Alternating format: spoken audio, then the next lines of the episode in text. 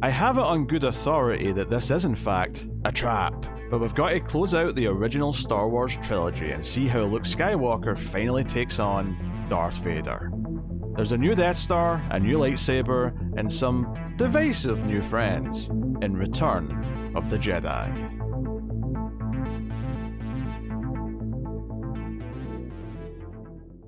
Welcome everyone to the Atomic Cinema Experiment. I am Peter, and joining me, as always, is Tara. Guten Tag. I still don't understand why you dropped your intro catchphrase just randomly 180 episodes in. It's kind of weird. I was ready to drop it after episode 2. Now I'm taking charge. I'm doing what I want. All right, I'm my own woman now. No one was forcing you to do it in episode 3. Yeah. But once you did it 3 times, it's okay, now it's expected. Now it's a pattern. Yeah. And then after 187 episodes, you just suddenly decided, I'm not going to say my thing anymore. No, I feel loose, feel free, and I can say anything. And, Guten Tag felt like the right response this week. Quite that. All right, welcome everyone. This is the Atomic Cinema Experiment. We talk about science fiction films, and we are rounding out a classic trilogy. We are doing Return of the Jedi, which is the third and sadly not final Star Wars movie today. We'll start spoiler free, of course. There's many more Star Wars to get to. That will happen on the 8th, but it'll happen after Tara has departed. But it felt right to at least finish this initial trilogy with Tara, since she talked about Star Wars and Empire. Then we had to round out with Jedi, so it just made sense. So we'll get into it and all that. So, yeah. I feel like when we do movies as big as this, it feels weird to even give a synopsis. But yeah, Han's frozen in carbonite. The gang have to band together and go rescue him. And then the Empire are building a new Death Star. They have to take care of that. That's the plot. Mm-hmm. It's the best I got for you. So I guess we'll get into it. We'll start waxing lyrically about light beams and blasters and fuzzballs. Okay. And mistaken incest. All right. Tara, what did you think of Return of the Jedi? I love Return of the Jedi. I have a controversial take, maybe. Oh? I like it just as much as Empire. I've always liked this one. I think my earliest memories of Star Wars is this film. I think because the opening Jabba's palace scene is so strong, and you get so many cool aliens and puppetry, and Luke shows up and he's a badass, and he's got this cool new saber, and it's green, which is the best color in general, but also the best color for a lightsaber. I think that I think the movie does a really solid job of rounding out this trilogy. The characters all get a good amount of time. So although it's mostly Luke's story, we do get a nice story arc for both Leia and Han, and even the droids have stuff to do. I don't know. I think this one is, it's got Ewoks. I like Ewoks. I think they're cute. And, I think that I don't mind that there's a second Death Star. I think they do a good job of bookending the trilogy for Luke's journey, and I think it's cool that it takes place on the thing that he defeated in the first film, but he has to do it again, and it's harder this time. I don't know. I love it. Okay. I guess saying you like Return as much as Empire is controversial to some. I'm not that fussed. I do think Empire, I think it's, first one's the best, then Empire, then Jedi. And I still think this is a really solid movie, though. It definitely has what I'll say are the first cracks of the foundation falling apart, but not as much as that it affects this movie, but you can see some things that were going to be bigger problems and later, down the line, prequels and stuff like that. It does have the most egregious special additions to it. Oh yeah, I'm not even talking about that. But we'll talk about that. But I'm not even referring to that. I'm like, the Ewoks are kind of, you know, they are shit. Let's just look. I'm just gonna, and it's not that. Why? I believe my sentence was continuing. You were about to get that answer. You were about to get the answer you seek. Look at you slowing everything down again while you have to formulate your thoughts about what kind of an argument you have against the Ewoks. Well, first and foremost, I do think the pacing grounds to a halt when we have to do their whole little village and it feels like everything calms down and so on. So I think it's a bit of that. But yeah, they're also just a little bit cutesy. They're a little bit too kiddie, I guess. And I think that's something that, you know, Star Wars as a whole would veer even more into further down the line. And also, like, this one has, I think, a lower budget than the last couple, which is not to the detriment of a lot of it, because it still has a lot of great puppetry, a lot of great animatronics. Like you said, the Jabba Palace stuff near the start is full of just these kooky little ideas all over the place, which is all really great stuff. Although, you called it a scene, and I understand why you do that, because I think in my memory, I often misinterpret or remember how much of that is actually the movie.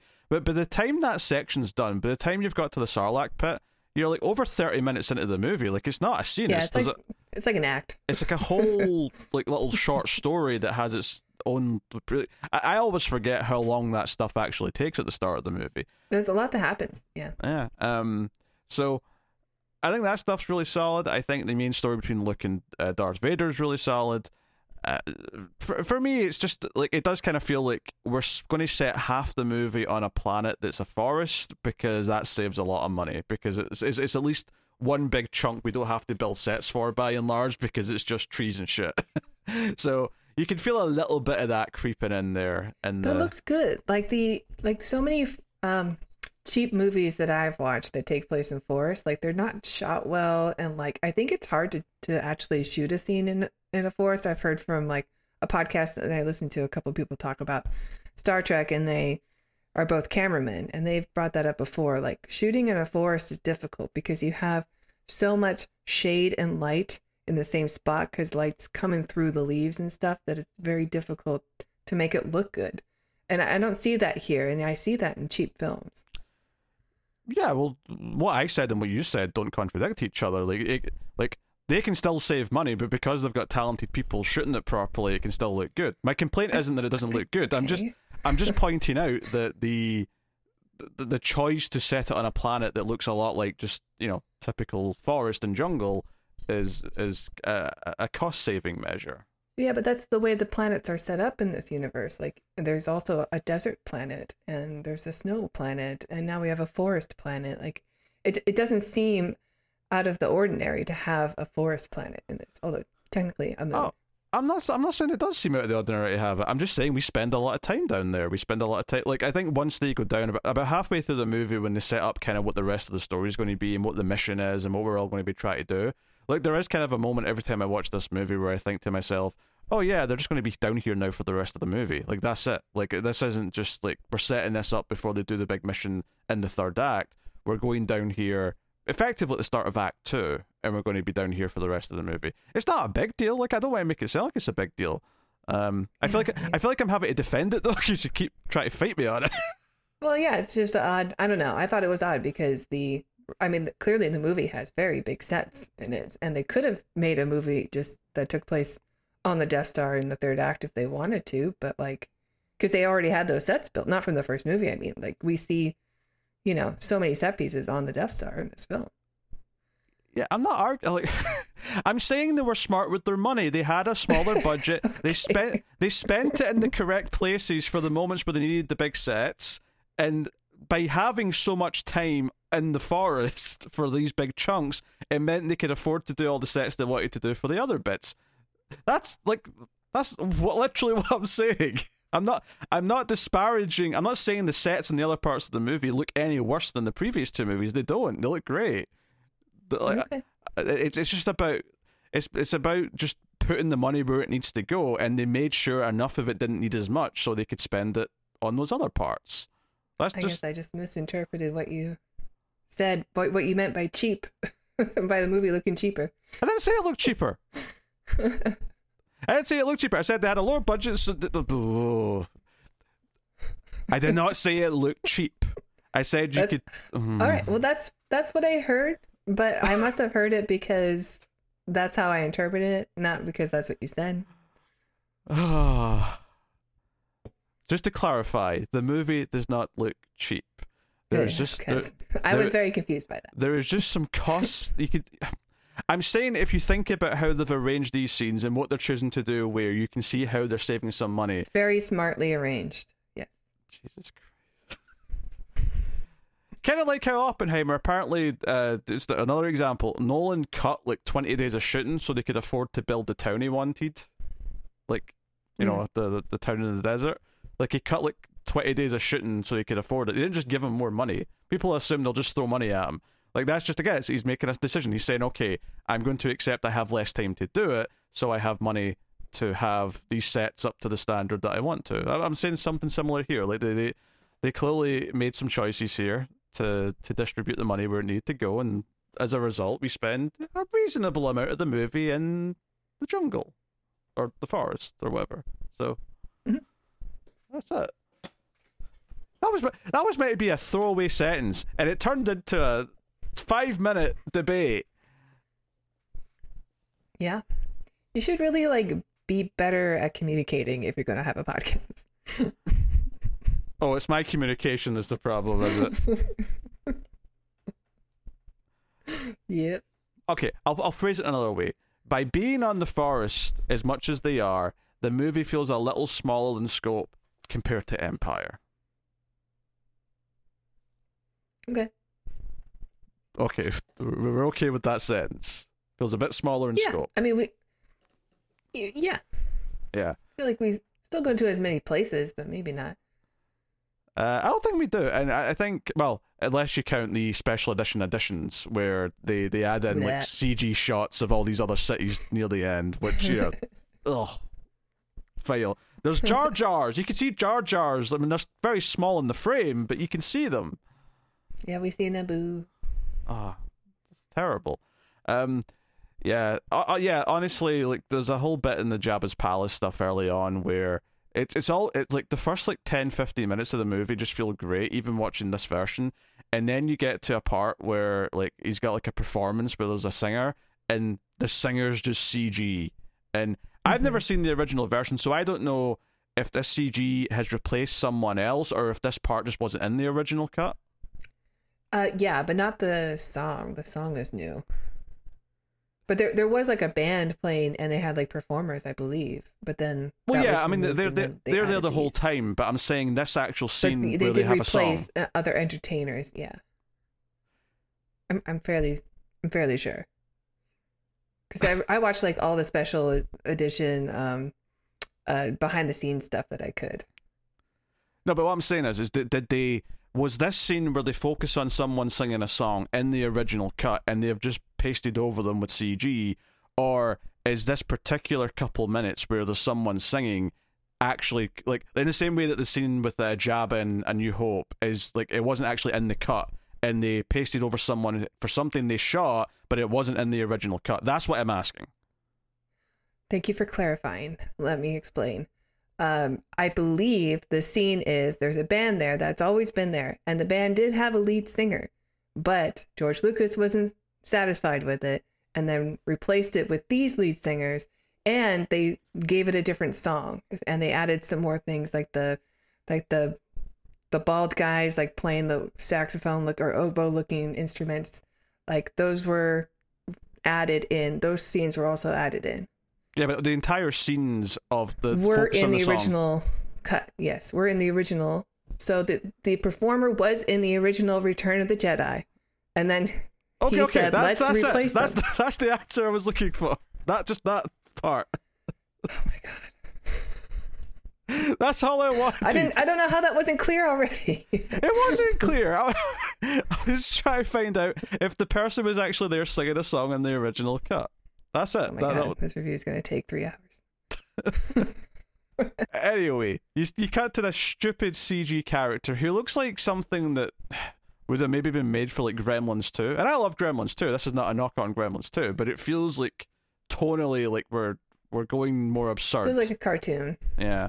Yeah. So, yeah, like, that really sticks out. Obviously, you get the shots of the other cities at the end, and then I won't get into it too much for spoiler reasons, but let's just say they replace an actor in a prominent moment towards the end, and that is particularly dire, you know, because this is actually something that didn't happen in 1997. This didn't happen until the Blu-rays come out. So I saw the previous version of the first version of these movies I saw were the special editions, but it was before they made that change. Like they've done other little tweaks that are probably more, you know, minor, but that's the big one that everyone sort of like notices and it really sticks out. It's really in your face, yeah. Also, the hand shot for stuff in the first movie, I think they've slightly tweaked that every single time that they've altered it. Like they always go back in, and now it's kind of like they shoot at the same time rather than Han shoots second, but he's supposed to shoot first. He's a scoundrel. Let him be a scoundrel. Yeah. Not that we need to talk about it again. I'm just bringing it up as another example as something that they've changed almost every. Like DVDs come out, another change. Blu-rays come out, other change, including this actor change at the end of Jedi. It wouldn't surprise me if when they went to like Disney Plus and like we got like the 4Ks and all that, if they made another round of tweaks. I'm just waiting for the day that Disney is like, here you go, here's the thing everybody wants, just all the original theatrical cuts. But it's 4K. It's inevitable it'll happen because at some point they're going to push a panic button when they would just want to like drum up the interest in Star Wars again, and that'll be how they do it. They'll be like, hey, be excited for this new movie because here's the original versions of all the original films, and that'll get people excited again. It's probably when Lucas dies, right? I mean, given how I assumed it would happen quickly once they bought Star Wars, the fact that it hasn't until now means that, yeah, it's probably when he dies. There's some sort of clause in there. It's like when Prince died, and then all of a sudden his music was in all sorts of movies. It was like immediately in the second Kingsman movie. You're like, oh, Prince doesn't really allow that. Yeah. I think that's probably what's going to happen. Mm. He's getting up there in age. We can't be that far away at this point. I don't know. He's got a lot of money to keep him alive. Yeah, but he's, you know, He's a nerd. How healthy can he be? That's yeah. I mean, I'm making some morbid jokes. I'm not wishing ill will upon the man. That said, though, when I'm doing the prequels with David down the line, I might be wishing ill will on him when I do that. But I'm not wishing ill will on him now. They are what they are. Yeah, I guess we could just go because honestly, it's hard to talk about movies like this without spoilers because. You just kind of expect that everyone knows it well enough that everything's in the zeitgeist, and I'll say, like, again, this is obviously a very emotional film, and John Williams just kills it with the music, like especially the final stuff at the end is just so good. Yeah, very moving, very epic. Sometimes I would watch while watching the movie. I would think, I wonder if like if this music wasn't here right now and something else was in there, like how this would play. Like, would it even still be good? It would definitely be. Sometimes weaker. I have those thoughts.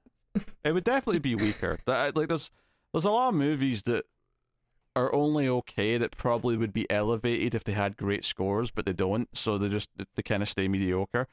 So with this.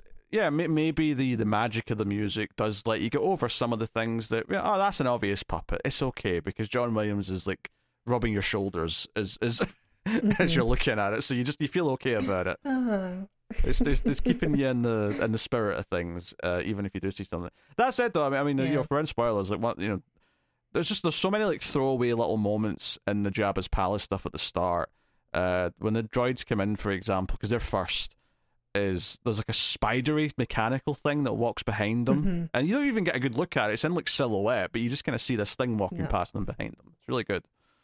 Yeah, it's really cool. There's like little gremlin. C-3PO gets a little nervous about it too, like oh.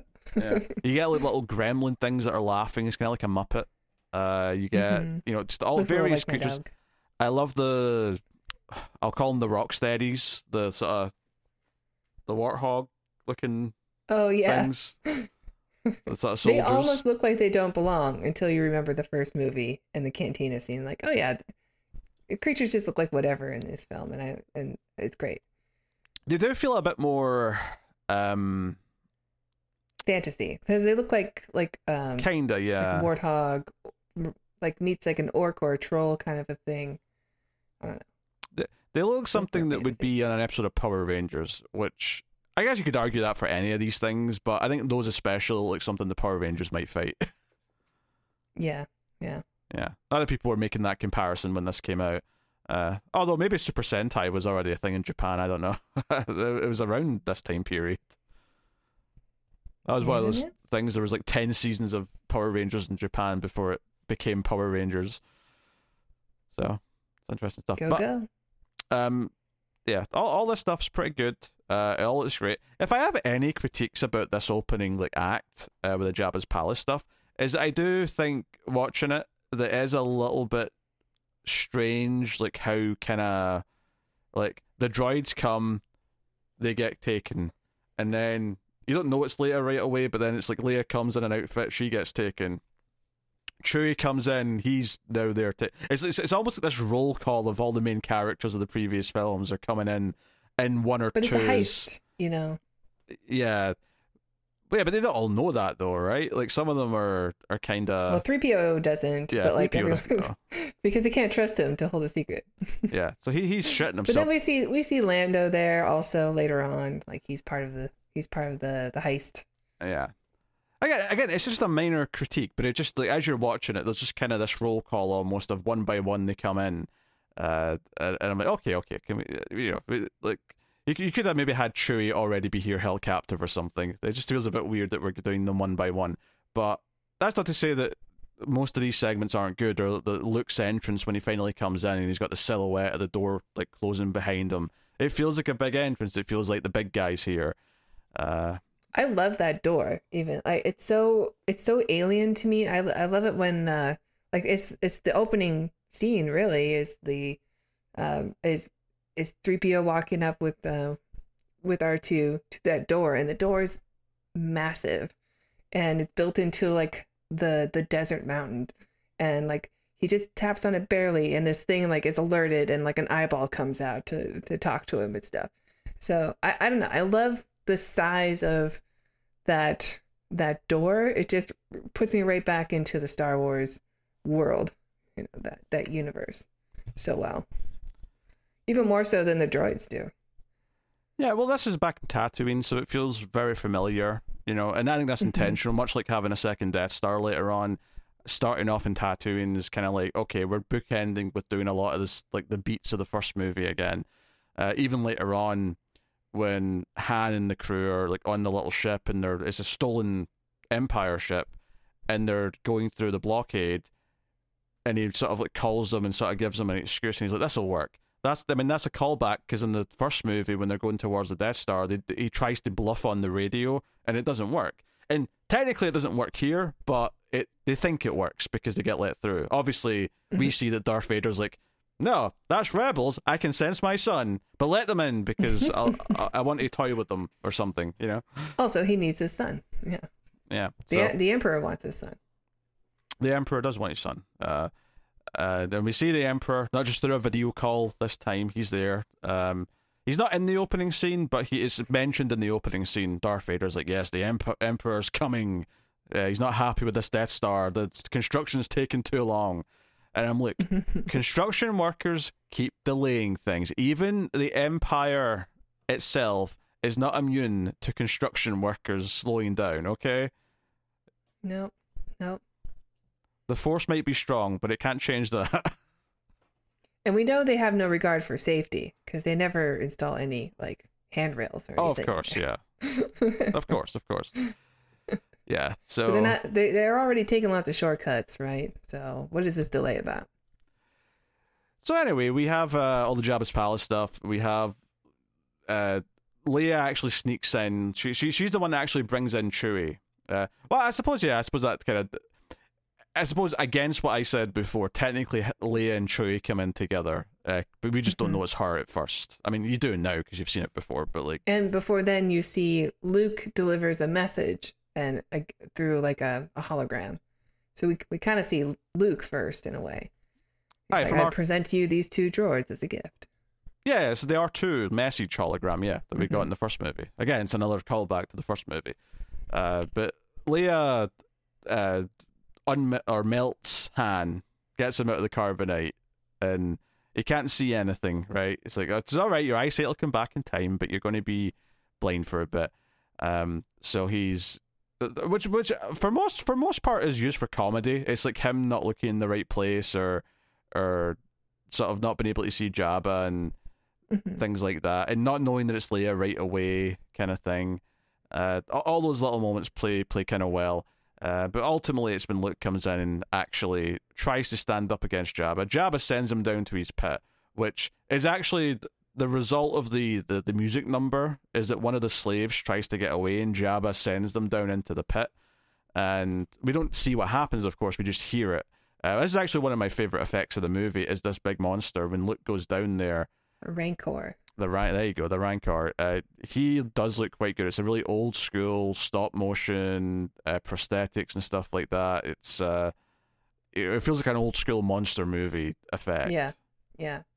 It doesn't make you go like, oh, that's what a monster's supposed to look like. Why can't modern-day movies get monsters right? Because these days they all have to have pincers, they all have to be insect-like, they all have to be. They all have to have squiggly doos. Yeah, you know? Yeah. Monster design's really all blended together over the last couple decades. It really feels like that. Maybe it's something that just we see and no one else does. But it's like everybody in studios everywhere got together and said, there's only one thing that'll scare a modern audience, and it has to have these three things, and that's all we get now. Ever since Cloverfield. Yeah. I feel like Cloverfield was the originator of this, and then ever since then, every monster's been a kind of a variation on that. Unless it's a pre-established monster. Obviously, Godzilla is always like Godzilla and stuff like that, but anything... But that's why like King of the Monsters was so exciting, because we got those classic... monsters that came out they all look different, you know. Yeah, but Super 8 had a very Cloverfield style monster. Yeah, even King Kong, all the stuff on the island, I thought was not very inventive, except for the bamboo spider thing. It's the only thing I liked. No, it's a fair point. This is where the movie's really cooking to me, and it feels like a lot of the money went into this like opening 30 minutes, because. Mm-hmm. Not only do we have this big set and we have all these people in costumes and prosthetics and animatronics and all this stuff, but then obviously we get some fighting as well. Yeah, we get to see Luke in action like right away, and he's smart. You know, he doesn't have his tools, his lightsaber. He's got to use the Force at some point, and it, you know, ultimately that's what wins the battle. But like, yeah, he's smart when he puts the bone in the mouth and stuff. I remember that as a kid thinking, oh, it's gotta hurt so much. It's how he even gets in to see Jabba in the first place. He uses the main trick on the one with the big squiggly do. The big. I was gonna say neck, but it's not a neck. It's more like a big flesh ponytail. He does have like a kind of like a bullfrog neck thing going on too. But yeah, it's got like a fleshy giant tubes coming out of his head. But he's not like a, what do they call, like a Twi'lek or something? What the dancer was. No, I don't think so. But. That's how he gets in, and Jabba's like, that won't work on me, none of this Jedi main trick. And I don't know if that's because he's actually strong, or if it's because Hutts are just naturally, because they've got such big heads, they're just too powerful to... Yeah, I don't know, I'm sure there's some lore to it, but if you're a giant slug monster and you are also like the mobster leader or gangster leader of this planet, like you probably are pretty smart. Because you can't really move. You have to rely on other things to like move around. And... He's physically completely a non-factor because he can't move. So like he has to be using his brains. It's the only explanation for it. So yeah. But yeah, they have this big sort of break. But it doesn't actually work. They grab Luke. They stop all this sort of resistance from happening. And they're like, you know what? We're going to kill... Han and Luke by putting them into the Sarlacc pit. They're going to fly out in their little hover boats, and they're going to walk them off the plank effectively. And this is where Luke, you know, grabs his lightsaber. R2 was concealing it all along. It's his new lightsaber. It's the green one. He's made a new one because obviously the last one went, you know, down the sky at the end of Empire, which we shall see what happens to it. Yeah. Case in point, something they should have left alone and not touched again. But no, someone obviously found his lightsaber. Just like in comic books, like unless you see them die, they're not gone. And then even if you do, they might not be gone.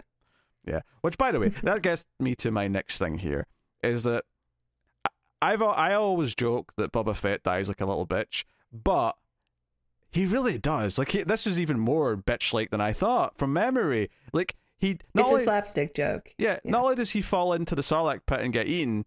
He falls in because the blind Han Solo turns around and bumps into him practically on accident, and that's the demise of the great Boba Fett that all the Star Wars nerds love and buy models of. He's such a loser. He's pathetic. I imagine that the Boba Fett lore has been greatly expanded on since with things that we haven't watched. Like I watched the first season of Mandalorian. And it was fine, but I didn't keep going. I heard Book of Boba Fett sucks, but like, I'm sure they try to retcon some of this stuff here. Like, no, he always planned to go into the. Well, hold on. I saw the first episode of Book of Boba Fett, and it opens with him cutting his way out of the Sarlacc monster. Well, that's badass. Nobody escapes that. But it's just fan service though. It's like, for years everyone's built up in their heads like how cool Boba Fett is, so we have to give them what they want. Like, I don't know. That's the kind of fan service stuff I'm okay with. You know, if they have a truly badass story they want to tell for this character that was beloved but got shortchanged for whatever reason in the films, like that's okay with me. That's to me just cements what he was supposed to be in the first place, is that he is this relatively minor character who has a goofy death. Like that's what he was. Yeah. I heard he was supposed to have a much larger role in the third one, but for some reason it was something else happened. I don't know. Like they wanted it to be more about the Emperor. Maybe. Or even Jabba. I'm not sure. Maybe it was a money thing. Maybe they thought, that's all those jetpack effects. We can't... We can't spend money on those. We've already shot as many forest scenes as we can. Yeah, we got Death Stars to blow up. We can't do that. So, but there's some fun stuff here. There's, like Han trying to hold on to Lando, who's like dangling over the edge of the boat and struggling, and has to take a shot at the Sarlacc's like a tentacle. And Lando's not comfortable with it because he's blind and he can't see anything. I do love their back and forth a lot in this film, actually. It really cements that they, not only that they had a previous friendship, but that they're on good terms now, despite what happened in Empire. Yeah, because in the last movie, because we had to do the double turn, and then there wasn't as much time to see them sort of just be themselves with each other, whereas all the times you get here, they're a bit more just sort of jovial and camaraderie with each other. Or even when... Han's like, okay, you can take the Falcon, and he's like, yeah, there won't be a scratch. Huh? Well, there'll not be a scratch. Yeah, it's very. You could get a lot of the humor here, from them, which is good. Yeah, they work really well off each other. So, I mean, the opening stuff with Jabba is a fun little adventure in its own right, and minor nitpicks and a stupid CG singer that's been slotted in. And you get sexy Leia. Not that she wasn't always sexy. Oh yeah, the nerds loved the Princess Leia in the slave outfit. Mm-hmm. Yeah. She does at least get to strangle Jabba herself with the chain. I mean, that's at least some comeuppance and agency for her. Yeah, and she's not like we don't have like a sexy dance scene with her either. She's just like she's in the bikini. She's like a trophy to Jabba, and she's just playing the role until. As minimum as possible, because she's she's her own woman. She's a princess after all. Mm. So I don't mind what they do with it. Yeah, I do wonder what was the original plan. Like, because did they intend for her to get captured and enslaved? It doesn't seem like that would have been part of the plan before Luke came in. No, probably not. But they had to have at least maybe not the enslavement part, but maybe like. Oh, you'll be also like imprisoned or something with Chewie. Mm. But someone had to bring Chewie in. They just didn't think that Jabba would be such a skeevy man who would. Who would or really, maybe okay, they did. Maybe they did plan for it. Get out the gold shackles. Anyway, so Leia would have found her way out of the Rancor. Also, that's the first segment of the film, and it does feel very separate. And then there's a little interlude where Luke goes to see Yoda before Yoda dies. It basically says, "Hey, by the way, Darth Vader said he was my father. Care to shed some light on that?" Ooh, he said that, huh? Well, he tries to ignore him. Did he? He turns around and he's like, "I must go to sleep." He's like, "Yoda, come on now, don't." I hold do, it on yeah. Me. I like the puppetry in it too, where he's like, "What's this now? I thought I was resting." And luckily, there's a scene right after where the Force Ghost of Obi-Wan shows up and Luke quite rightly is like, "What the hell? You said my father was dead. Explain yourself." And of course, this is where it's like, "Well, you know, when he became Darth Vader, your father ceased to exist. So, from a certain point of view, that's bullshit. And you know it, Ben." Yeah, well, yeah, but it's not on Obi-Wan. This is on the writing of the first movie where they hadn't quite decided all this stuff yet. Yeah, that's okay. It's forgivable, I think. You know.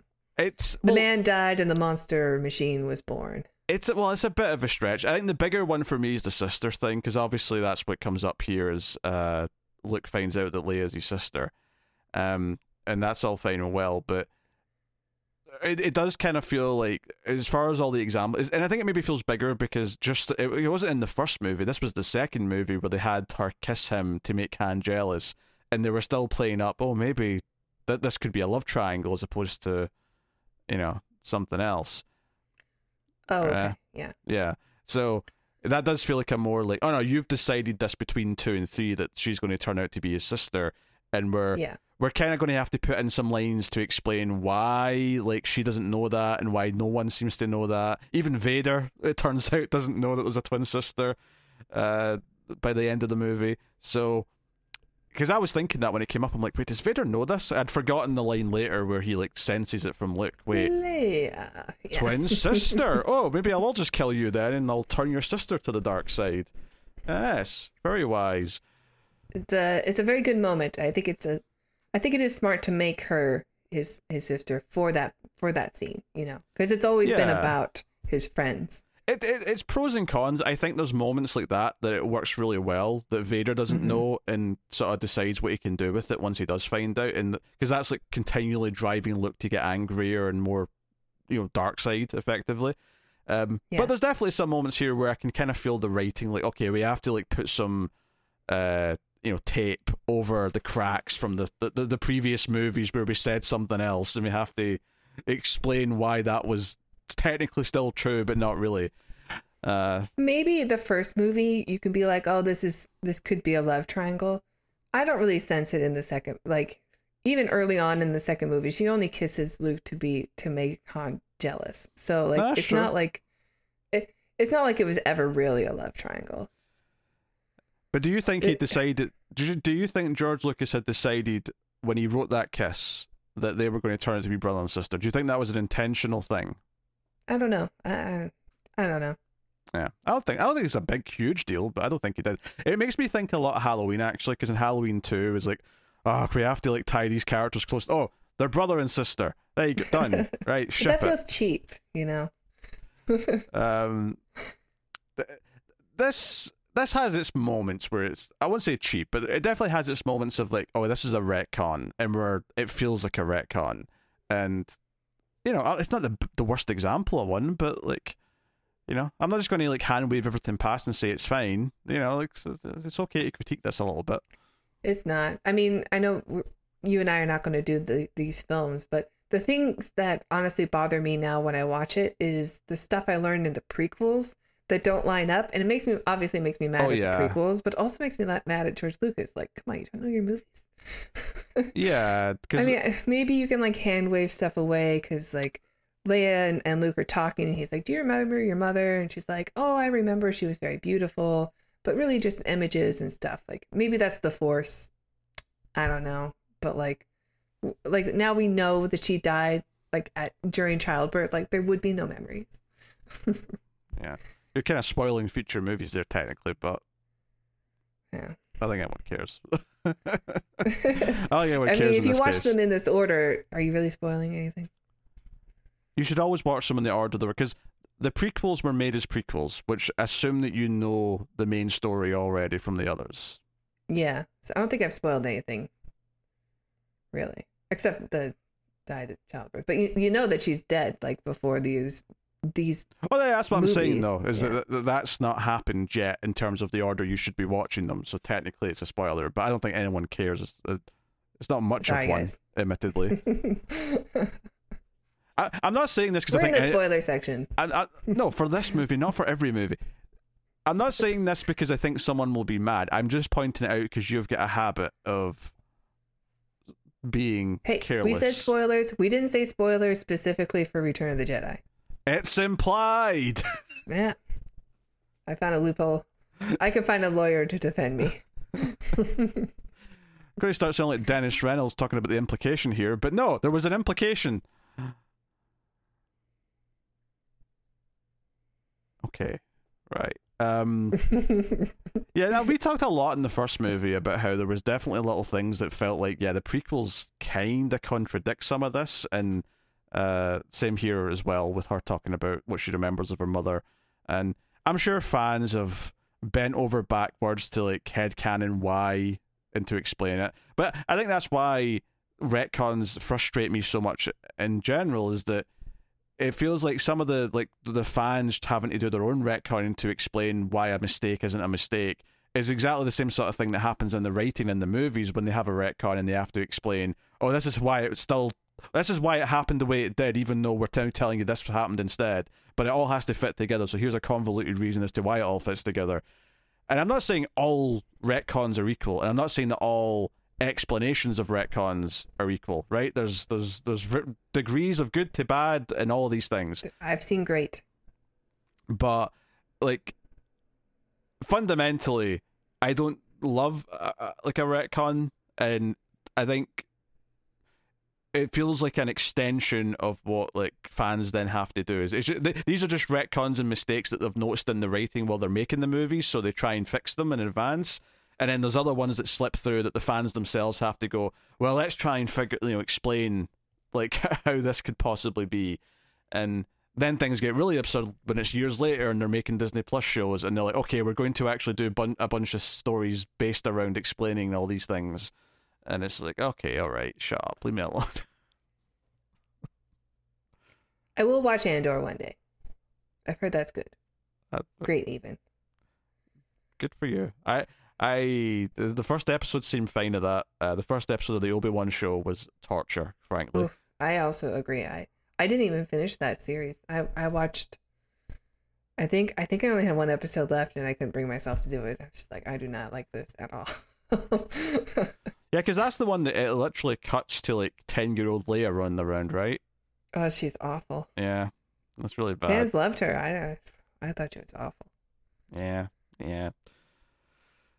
Sometimes it's just better to let things be done and be finished. You served my father in the Clone Wars, and also you rescued me.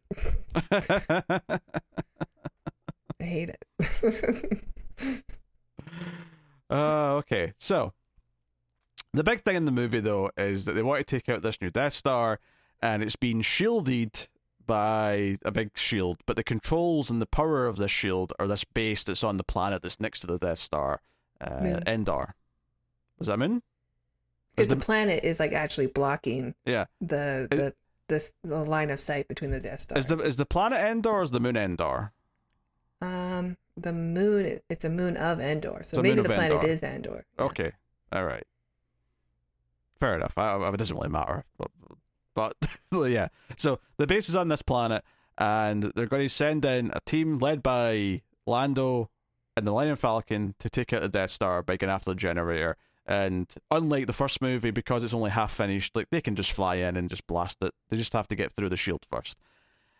So Han is volunteered, and I actually really like this little scene where they're doing the briefing and everyone's talking, and Lando's joking like, "Hey, I'm surprised they didn't ask you to be this commander to lead this assault." And Han has a quippy little line, and I like that it's a surprise to Leia. when like the Admiral or whoever it is says, hey, and the team that goes down to take out the shields is going to be led by Solo, and she sort of turns and looks at him. And I think that's a really good moment, because this whole trilogy, the whole thing with him has been that he obviously is this, you know, outlaw who doesn't want to be a part of anything, Solo. Right? Yeah. Don't say that. I don't want to hear it. Why is his name? Second movie, you know why. You know what you're referencing. You haven't even watched that movie. It doesn't matter. I know that scene. The second movie, of course, like he's ready to leave the rebellion. He's trying to go away, and Leia's mad at him for it. And then the arc of that movie, you know, plays out. And then here, it's a surprise to her that he's already like taken this position and taken up, like, you know, he's got agency here. He's chosen to do something for the rebellion. It's not just the fly around in his favorite ship. It's also he's going to do something different, and he trusts the cause enough to volunteer his ship. Yeah, so that's growth. That's a lot of growth for Han Solo. In fact, if anything, if there's a critique about Han Solo's arc in the movie, is that it's already kind of done at this point. Like, it's actually like he's kind of had his arc for the trilogy, and it's over about halfway through this movie. Well, yeah, maybe. I mean, maybe he had to get through his, you know, he had to be rescued by a team of his friends to be able to volunteer himself, even. Who knows? Yeah, I'm not critiquing it necessarily. I'm just sort of, it's more of an observation than anything else. Is just I like seeing him as a team player for the rest of the film. Yeah. Well, the thing he has for the rest of the movie is being worried about Leia, and then worried that Leia's into Luke, and then finding out that they're brother and sister, and being that's like 5 minutes. He's like, oh, perfect.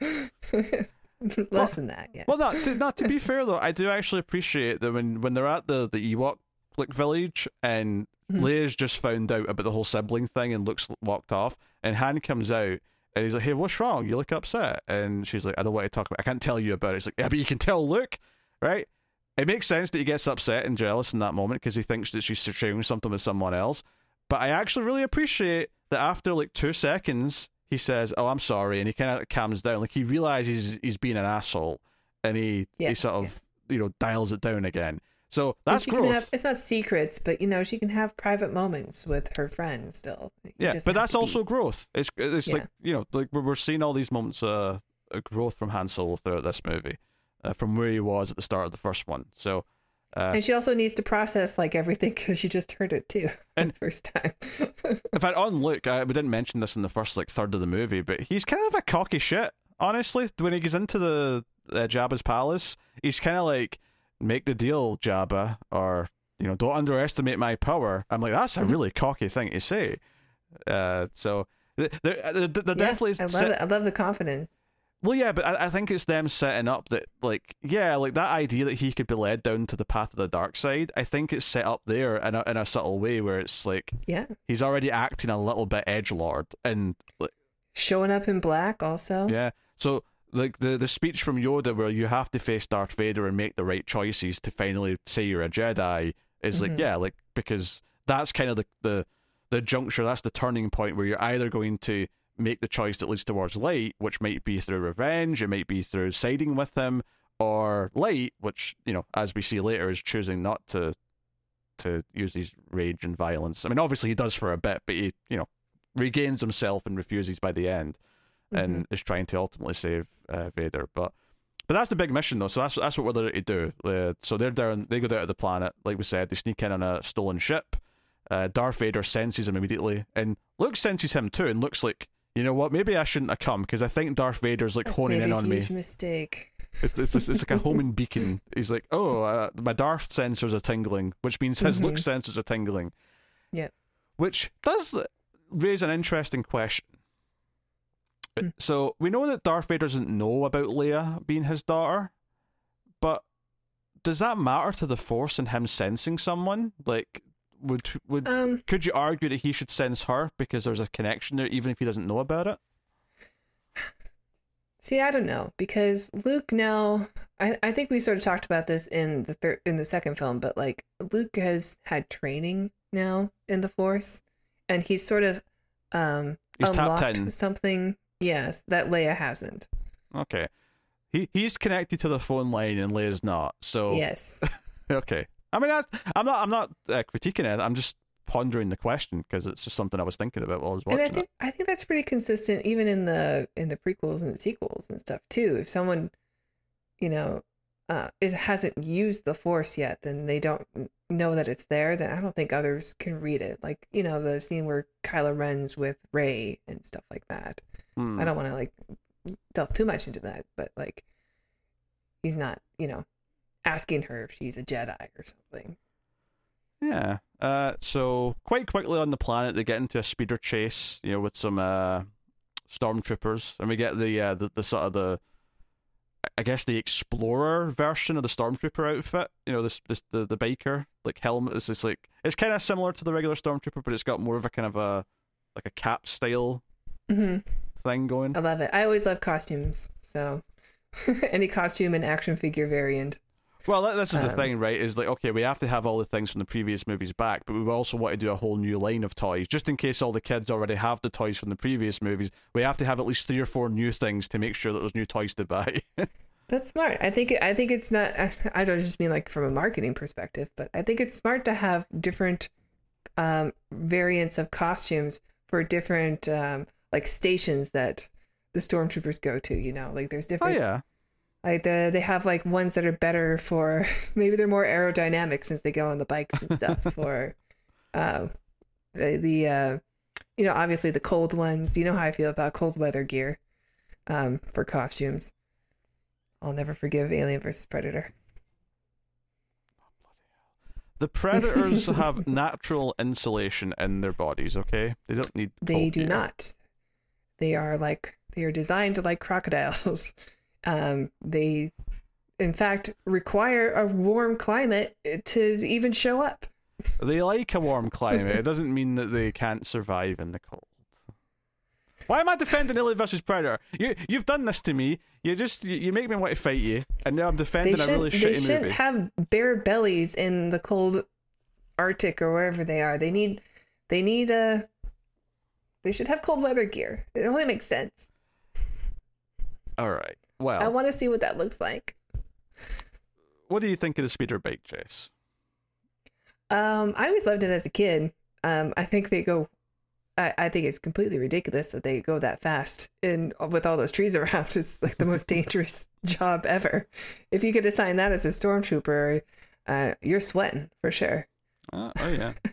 But I think it is it is fun. It's sort of a precursor to what comes after, which is the pod racing scene and episode 1, but and I like that scene also, but I think this is sort of the bare bones version of that. And it's fun enough. I think you get at least one Wilhelm scream also. There was one earlier, but the first person who falls into the Sarlacc pit, I think. I want to say this movie has 2. Yeah, I even have more. I don't know. It's a very Wilhelm scream friendly movie. Indeed. Yeah. But Leia gets knocked off her bike and she ends up obviously with the Ewoks, which is sort of what starts that pivot down that path. And this is just over an hour at the movie, and this is where the pacing maybe does take a little bit of a hit, but Han and Luke and Chewie go looking for Leia when they realise she's not around, and Chewie, the big lug that he is, gets them trapped because he fancies some of this meat that's dangling on a trap and gets them all in the net. His one weakness. So, that's the thing. Is that he's still a dog. Towards the end of the movie, when everything's won, and Han pats an Ewok on the shoulder, yeah, our friends have helped us win all this. And I'm yeah, they're helping you because they think C-3PO is a god to them. They were going to eat you earlier in the film. You and Luke were going to be dinner. That was still a thing that was going to happen. Let's not forget that now, shall we? They love their meats. What? Why are you... You're the vegan one here. Why are you defending the meat eating? I'm defending the cute animals. Little shits that they are. Little teddy bears. Why are they little shits? Because they're little shits. I don't understand Ewok hate. They're adorable. They're like mini Chewies. They're just... it's just... They're just really cutesy. And they feel... Like you say, they're like teddy bears. And it just feels like we're we're toning things down a little bit, I guess. But the warthogs were okay? They're big and mean. I like the Care Bear Moon. They're, also, the warthogs are like, you know, very limited in terms of screen time, and there's only a few of them. Like, if we went to a village of warthogs and we had to, like, you know, hang around with them and they were pivotal to the plot, then maybe you'd have a comparison to make. Maybe I wouldn't like them as much. If you swap them out, so if you had, like, Ewoks that patrol Jabba's palace, and then the warthogs are the ones that save the day at the end. I think I'd like that more. I think I would like that more, to be honest. Yeah, I think I thought they were scary as a kid, the warthogs, because they reminded me of... maybe it was just all the goo on their faces, but did you watch Ernest Scared Stupid? The trolls that would grow up? Anything that reminded me of the trolls in that film made me so scared. I definitely saw that one. It's not one of the Ernest movies that I saw a lot of, though, so I don't remember it as well. But, yeah. That one was traumatic as a kid, but I still loved it. I don't know if it holds up. I haven't seen it forever, but I'm too afraid because the trolls were so scary and gooey. I mean, I have fond memories about 5 or 6 Ernest movies. I suspect they don't hold up that well, but maybe one day on Collector's Cup, me and David will find out. After maybe Police Academy or something. There's like 9 Ernest movies, so, you know, it's a hefty franchise to go through. You'll have to follow it up with the Medea films. No, never, not happening, ever, ever, ever. There was more chance of Luke succumbing to the dark side by the end of this movie than there is of me ever reviewing all those. So you're saying there's a chance? No, there's no chance. Not a chance in hell.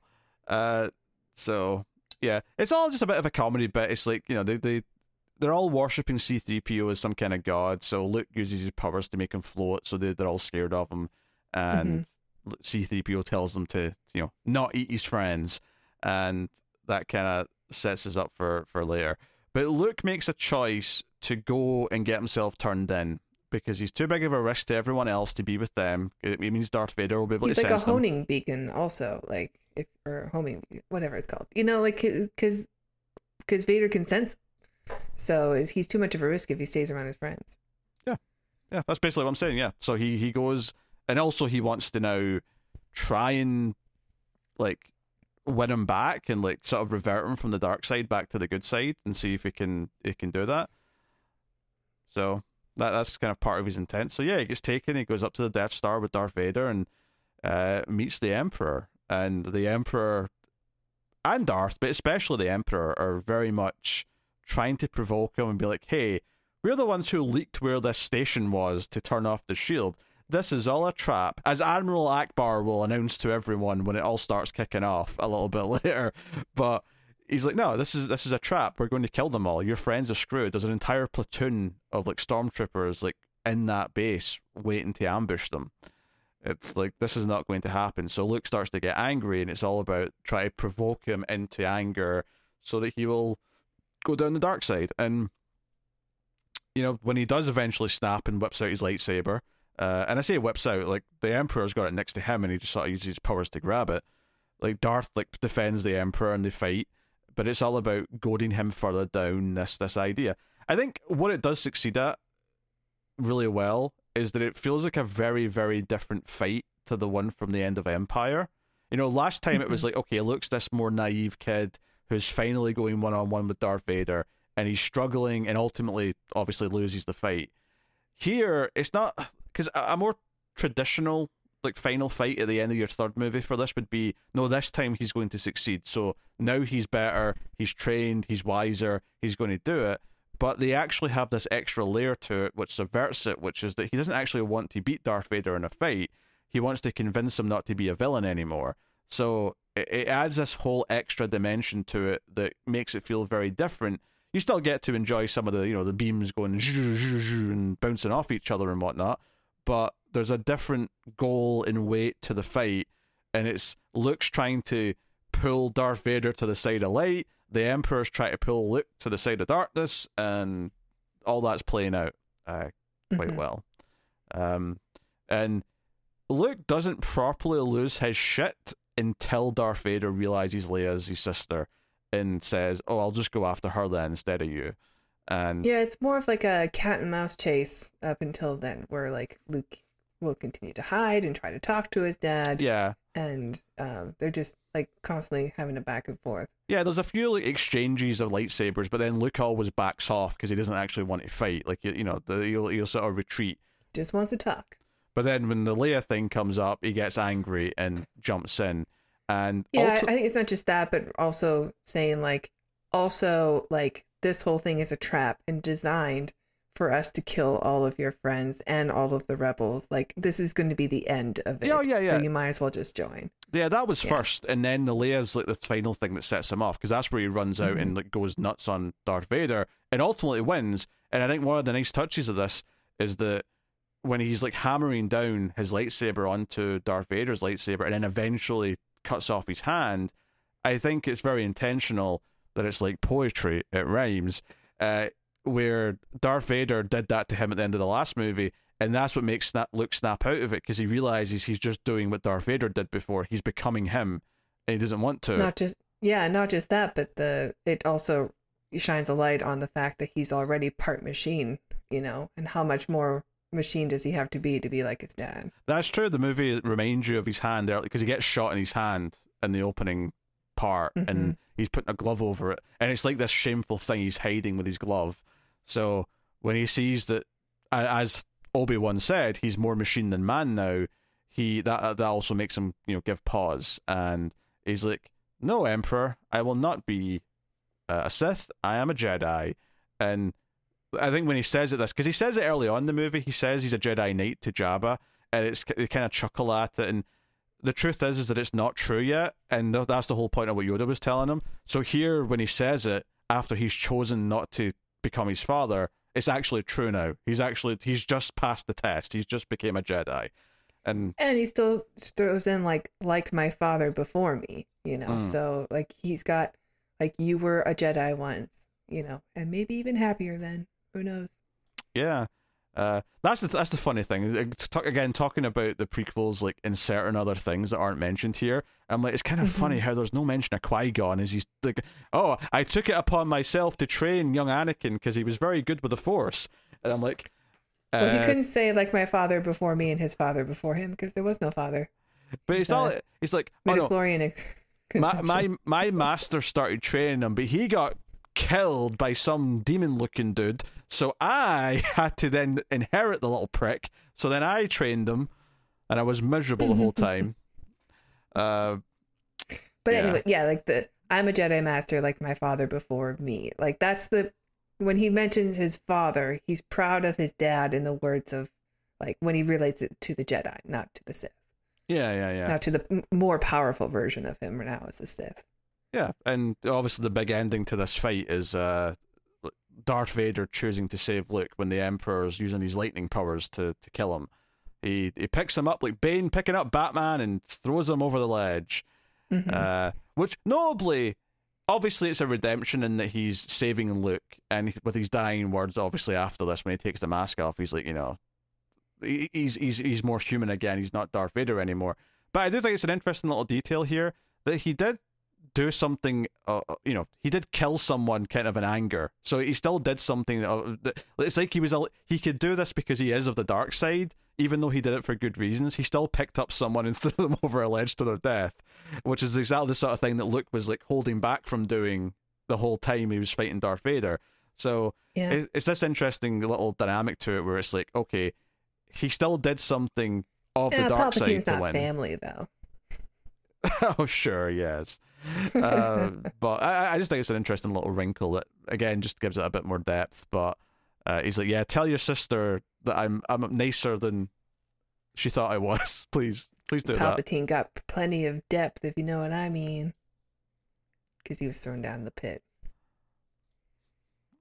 I got what you meant. It sounded like you were trying to make some sort of innuendo, but it's not an innuendo. I almost wish it was.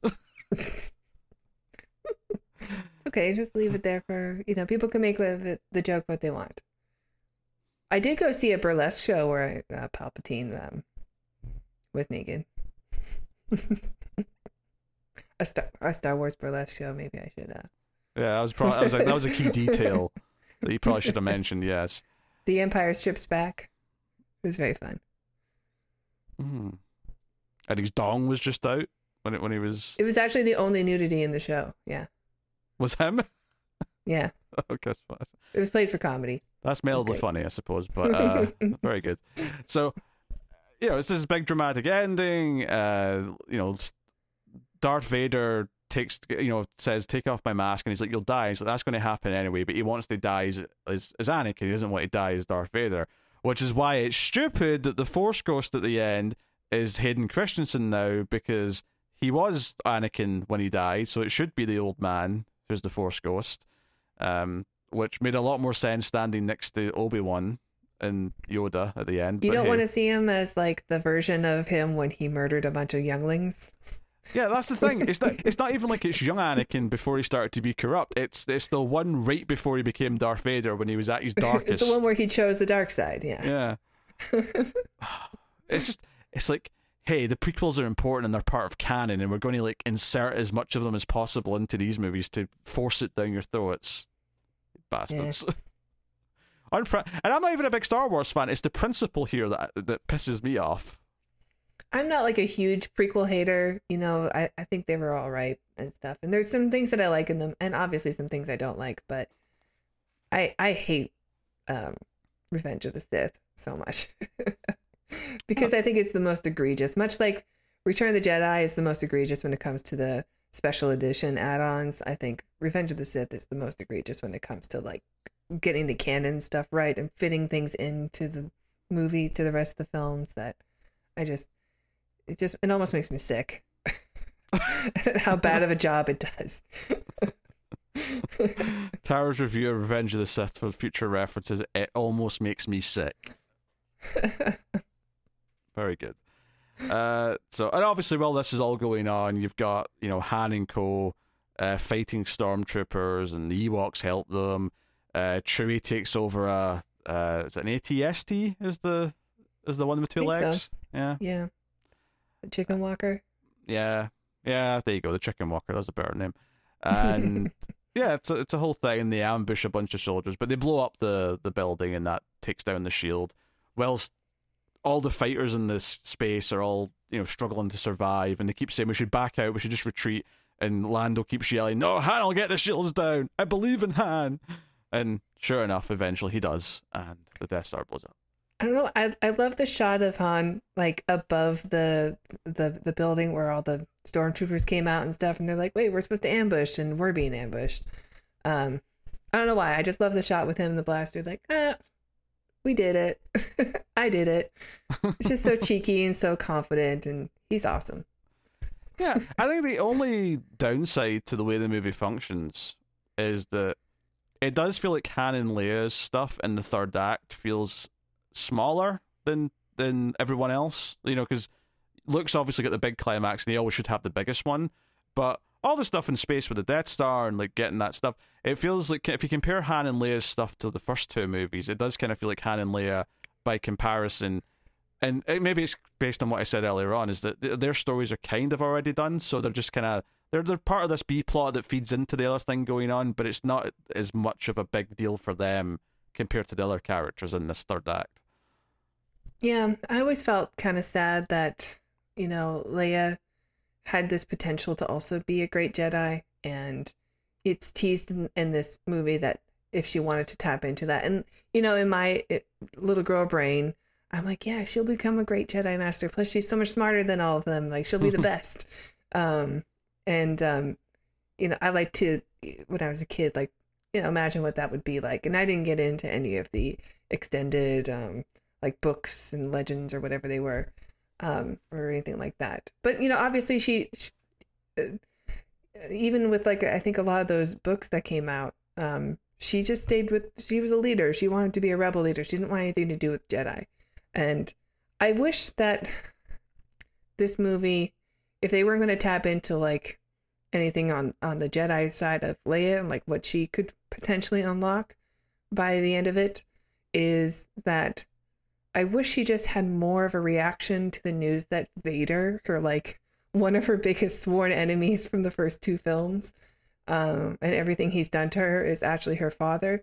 Like, she should also have a no moment of some type, but she, instead it's, even if it is more quiet, like it almost gets brushed aside.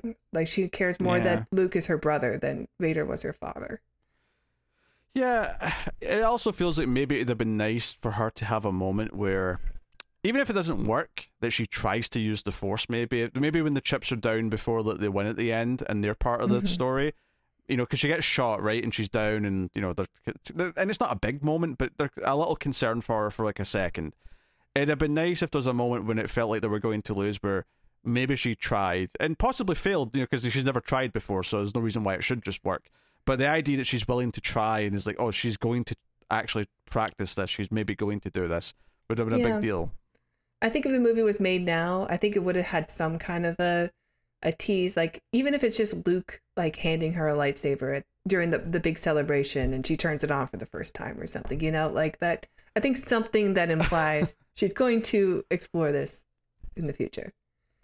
I mean, I don't like that example because it sounds a bit like the easy fan fiction-y way of doing it, but yeah, I get what you're saying. Whatever. I'm not a writer, but like, you know, just some sort of tease, I just. You know, look, thinking about it now, just something where she's like, wait, could I use the Force here? And even if she doesn't actually succeed in doing it, the idea that, okay, this is something that's part of me now, and maybe I can use in the future.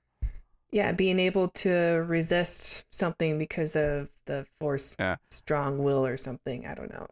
I'm not saying that would probably be the most believable, actually, is if, like, say, Darth Vader or someone tried to, like, mind trick her, and she just tries to resist it, and she resists it more than she should be able to, because she has a connection to the Force. Well, I mean, that's literally what happens in like in episode 7 with I don't remember that, but other characters. But you know, I'm saying that would feel more natural at this stage. Instead, you know, I'm not saying that in the third act she should be like picking up the entire chicken walker with her mind. Like, she's not, like, she shouldn't be doing anything crazy like that. But no, but a rock. Know. No, it took Daisy Ridley 3 movies to lift up a rock. But Leia's a Skywalker. So is no, she's not. We thought she might be for a while. She's not. Don't spoil this movie. Yeah, okay, whatever. Anyway, this is only spoilers for Return of the Jedi, Peter. Oh, is it? Yeah, so anyway, that's the only thing, like, I wish Leia had a little bit more in both the reaction to the father stuff and maybe a little tease, you know, just something for the little girls watching who also want to be Jedis. Yeah, not that I didn't see myself in Luke, I definitely did, but you know.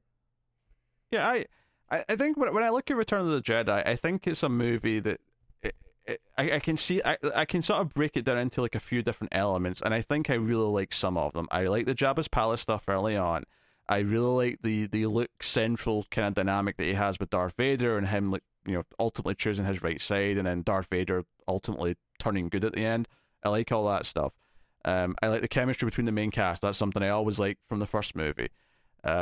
It's just that the Ewoks and just what the other good characters are doing in the third act is just a little bit lower key and less exciting than anything they were doing in the first 2 movies. And I think that feels a bit smaller scale to me. And the pacing, therefore, I think it's hurt a little bit as well. But I still think it's a really solid movie overall. There's still tons of things in it I really like. I just think that it's not as completely perfect. Not that I would even say the first 2 are perfect, but in comparison to the first 2, I think there's just, you know, there's more things that I can look at and say, oh, I can see maybe the compromise there, or I can see something in the writing there that's trying to cover up a mistake from earlier, or something they've retconned, or just little things. And then the Ewoks are just annoying. So they're adorable. They're annoying. They look like kitty cats.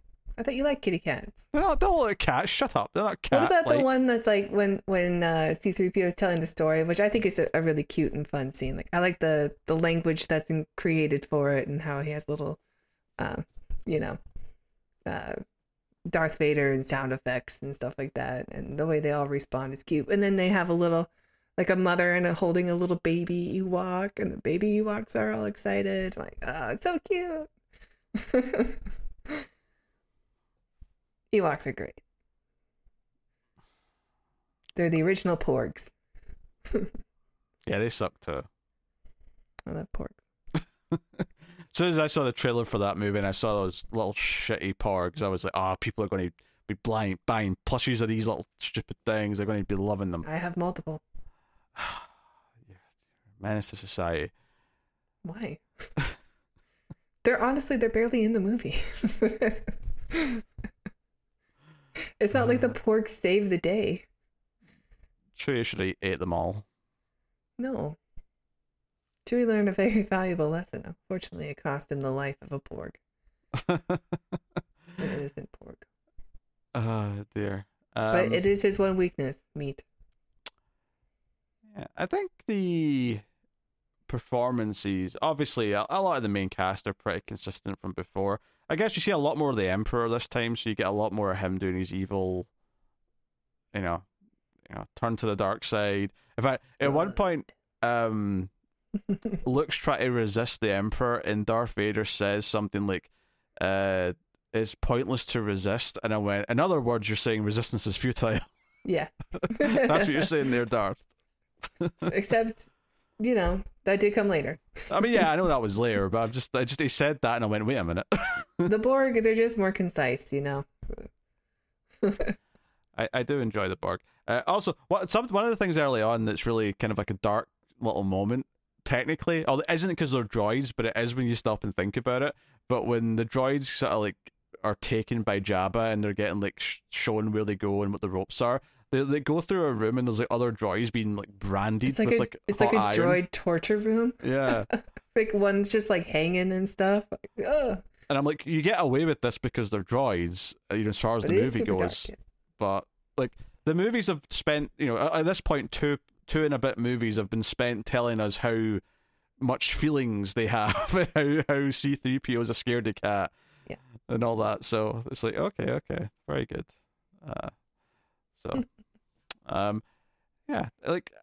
I think Return of the Jedi is very solid. I just think it is the least fully formed and well-rounded of the original three. And, I think that's probably the most common opinion. I don't share the, like, obviously I like one more than two, so I'm different in that sense. Like, that doesn't fit with the zeitgeist, if you will. But I think Jedi is probably most people's least favorite, but there's still a significant portion that do think it's the best one. Like, I've known people who think it's the best one, so it still has its fans, for sure. I mean, it has really memorable set pieces. It's got a very satisfying story with Luke and with Vader.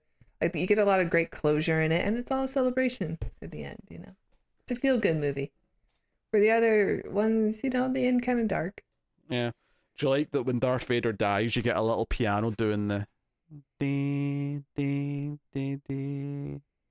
do. The music, I have zero complaints.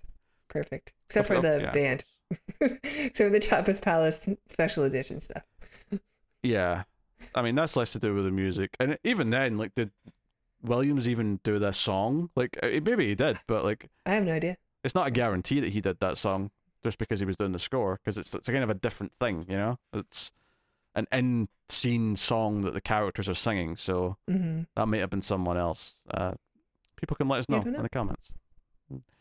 All right. Well, I think we're about done on Return of the Jedi.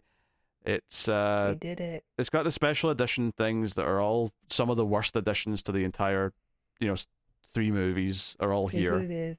Yeah. So that sucks. Empire's the one that gets through with the least tinkering, I think, right? Like, that has, like, obviously the first one has Han shot first, so. And that awful Jabba scene. This one has the singer. It also has a lot more like creatures that are CGI in the first one. But there are more creatures walking around, like when they go into Mos Eisley and stuff. Yeah, when they go into the town and where that bar is, yeah, there's a lot of like CG, like sort of like camel looking things like going around and stuff like that. Yeah, so. Yeah. Hopefully one day we can watch it in high quality without all that shit being tacked in. Because right now, the best way you can watch the original versions of this trilogy are the Laserdisc prints, because even though they technically came out in DVD as extras eventually, it was literally just the Laserdisc prints put on a DVD, so they're not anamorphic. They're actually the same quality as the current DVD of The Abyss, which, if you know me, you'll know I've been ranting and raving for about 20 years now wanting a HD version of that movie. I believe your wish is coming true, isn't it? I mean, we've been hearing a lot soon for the last, 10 years at this point. I thought I saw an article. Yeah, I've seen the horse's mouth. I've seen tons of articles where James Cameron says, oh yeah, I'm working on it, or it's done, and they're just waiting to put it out. When is it? He's got other water movies to worry about right now. Yeah, but all the actors are on strike, so you can't even shoot anything. So you should get Disney to put out The Abyss. Well, that sucks too, because they're all growing up. For most of them, though, it doesn't actually matter, because they're all, they're all mocapping for CG. So you get away with it. Well, one of them is a human, so that's growing up. One of them is the spider monkey one or whatever. Yeah, but they already shot most of the three, I think, though. So I don't think that's a problem for the next one. Hopefully, there's a time jump between 3 and 4. Hopefully. Yeah. So we'll see what happens with that. But should we rate it? Yeah, we should rate Return of the Jedi. What are you giving it? Yeah, I'm gonna give it a 9.5. I know it's just right there, right next to the 10, but I just think this trilogy is well loved for a great many reasons, and I feel like the hero's journey really does feel like it's completed at the end of this film with Luke and saving his father. Obviously, I would do it without the special editions. I almost don't want to hold that against the film at all, because I know the original film is out there. It was released at one point for an audience, and those are the ones that people remember fondly when they went to the theaters. So hopefully it'll ring true again. So, yeah, I'm going to keep this same spot as Empire. I still love A New Hope the most. And then these two are just slightly below. Who knows? Maybe I'd give them all 10s in another year. But I love these films. Yeah, you give 9.5 to Empire as well, for the record. So I guess that rings true with what you said right at the start, is that you like them about the same. For me, this is just an 8 out of 10. I think it's still great. I think it has some wrinkles. It has some things that aren't as good. It's an 8 out of 10. Tara's making faces at me. The eyeballs are rolling all over the place right now. Okay. But I stand by it. I stand by it. For me, for weirdo. Just deal with it, okay? Just because of Ewoks? No, not just because. I literally just sat here for 80 plus minutes. You praised the movie for however long.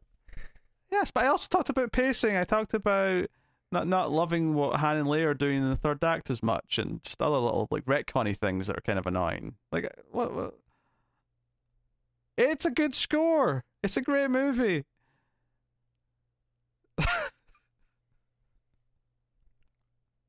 All right. What are we doing next time? Next time is your final movie. Not your final episode, because after your final movie, Tara's going to sort of do her top 50 sci-fi movies as a a farewell episode.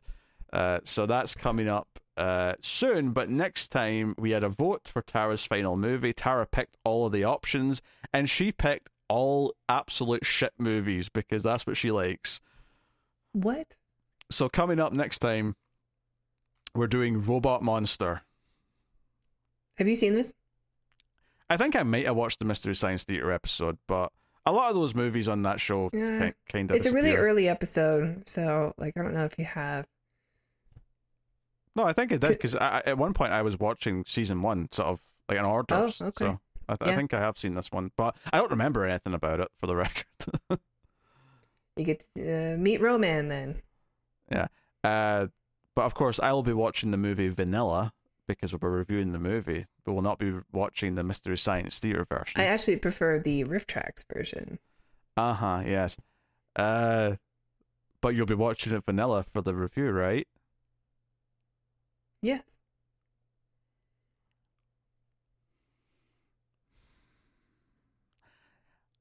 I'm not convinced by the tone of that answer. Yeah, I'll watch a vanilla. I mean, honestly, like, I've seen the riff tracks twice in like the last month, so I can watch the vanilla. Okay. Nice. Watching the vanilla. All right. So yeah, that'll be Tara's last movie episode. Then there'll be a countdown, and then the new era of the Ace with new logo and new co-host will begin at the start of December. Depending on how the timing works out, it might be that we actually start the new era before the countdown goodbye episode with Tara happens, but that's okay. That's not a big deal. They'll just overlap slightly, but hopefully my audience doesn't abandon Mild Fuzz movies once I leave. Yes. All my people, you know. Yes. Give David a chance is what I'm trying to say. Okay. What? I was about to say something mean about all your fans, but I'll refrain. How dare you? I would never say anything mean about my fans. I love you.